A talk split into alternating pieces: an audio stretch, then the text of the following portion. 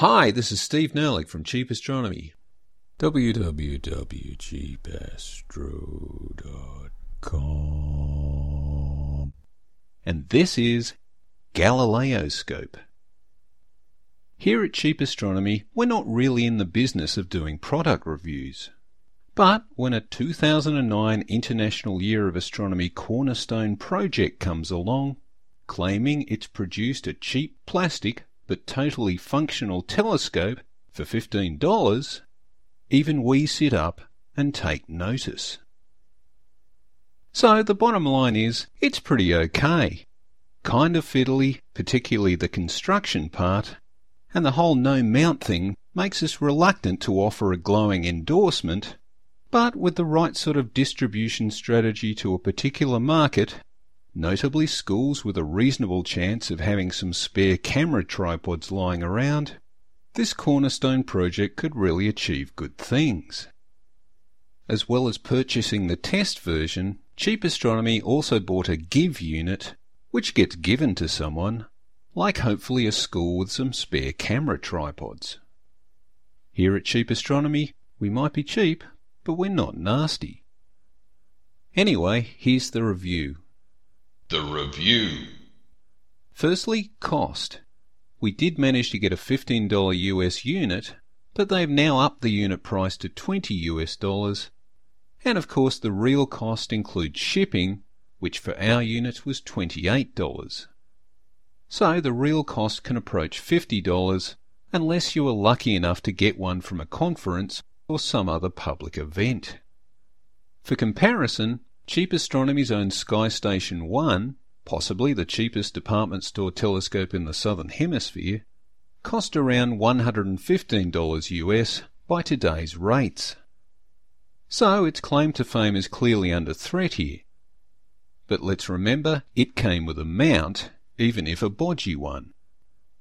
Can you get a camera tripod for $65 US to mount a Galileoscope? Well, probably, but first you've got to go out and buy the thing, potentially from a department store, and during that trip you might wander past a display of cheap department store telescopes and start thinking, hey, why didn't I just grab one of those three months ago? This is the other part of the whole equation. Shipping time for the Galileoscope, at nearly three months from making the order, was pretty awful although the website suggests this resulted from unexpected high demand around July 2009, so your experience may be better. In any case, once you've got it home, things do start looking up. Small astronomy joke there. You've still got to put it together, but even Sky Station 1 needed some assembly. The assembly. With Galileoscope, all the parts were in the box, there were no puzzling components left over at the end, and the instructions were almost good. Here are some pitfalls that we came across. The first thing to appreciate is that the thing the instructions keep referring to as a focuser assembly is actually a tube that moves in and out so you can, you know, focus. Maybe it's just us, but the oh, I get it moment was a while coming. Second thing is that the hexagonal nut has to sit in its little cavity with the pointy bit pointing up, or the two halves of the main scope don't quite fit together. Third thing, if you put the scope together and the focuser tube that you didn't know was supposed to move in and out doesn't move in and out, and you find you have two rubber O-rings left over, the pair of bigger rings actually fit into two shallow grooves around the main scope, and it's the smaller rings that hold the focus tube together. But look, despite all the rings and the tubes, if you put it together once the wrong way, dismantling it to try all over again is relatively straightforward, and despite everything being plastic, nothing ever broke throughout this process. Galileoscope might be cheap, but it's sturdy. The eyepieces were a whole new area of confusion.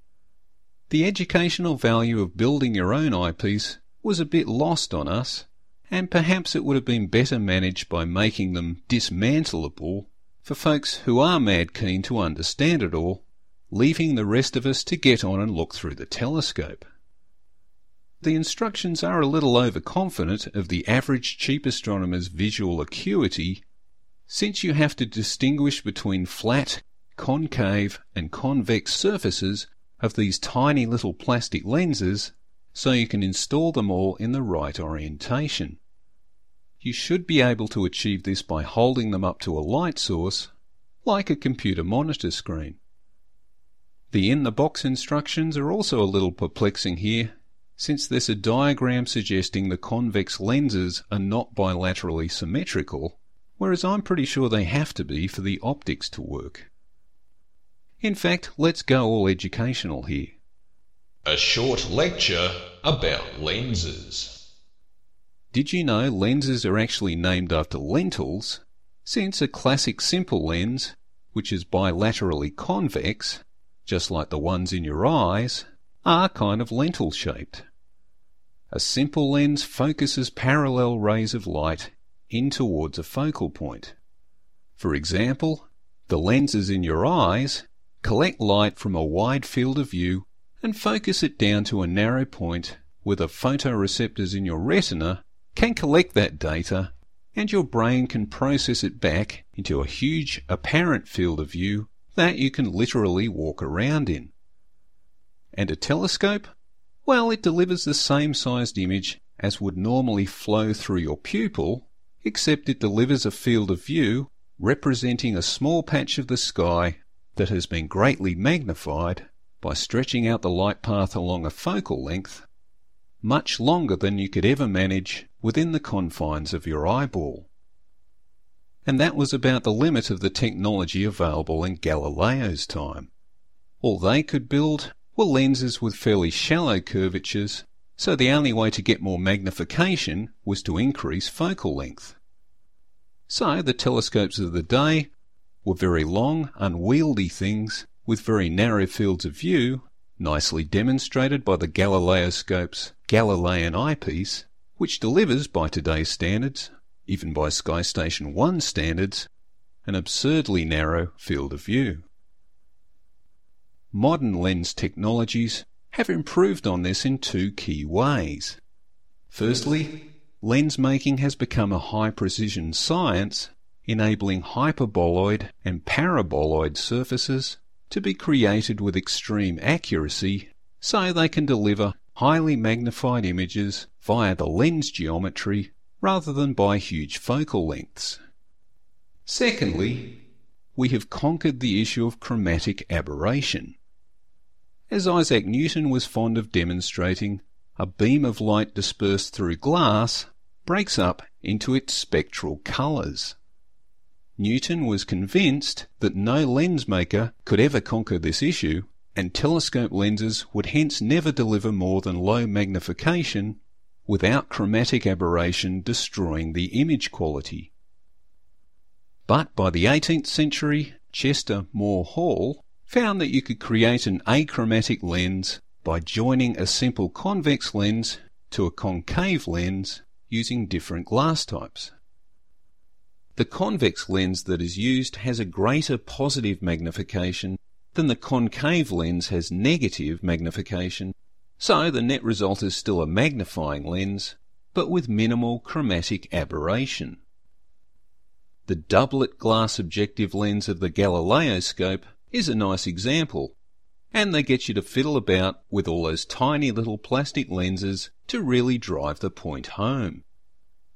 And if you're wondering, the lenses in your eyes actually have lots of chromatic aberration, but you never see it because your brain strips it all out during its own image processing. Thanks for listening. This is Steve Nerlich from Cheap Astronomy, www.cheapastro.com. Cheap Astronomy offers an educational website where we might be cheap, but we're not nasty. No ads, no profit, just good science. Bye.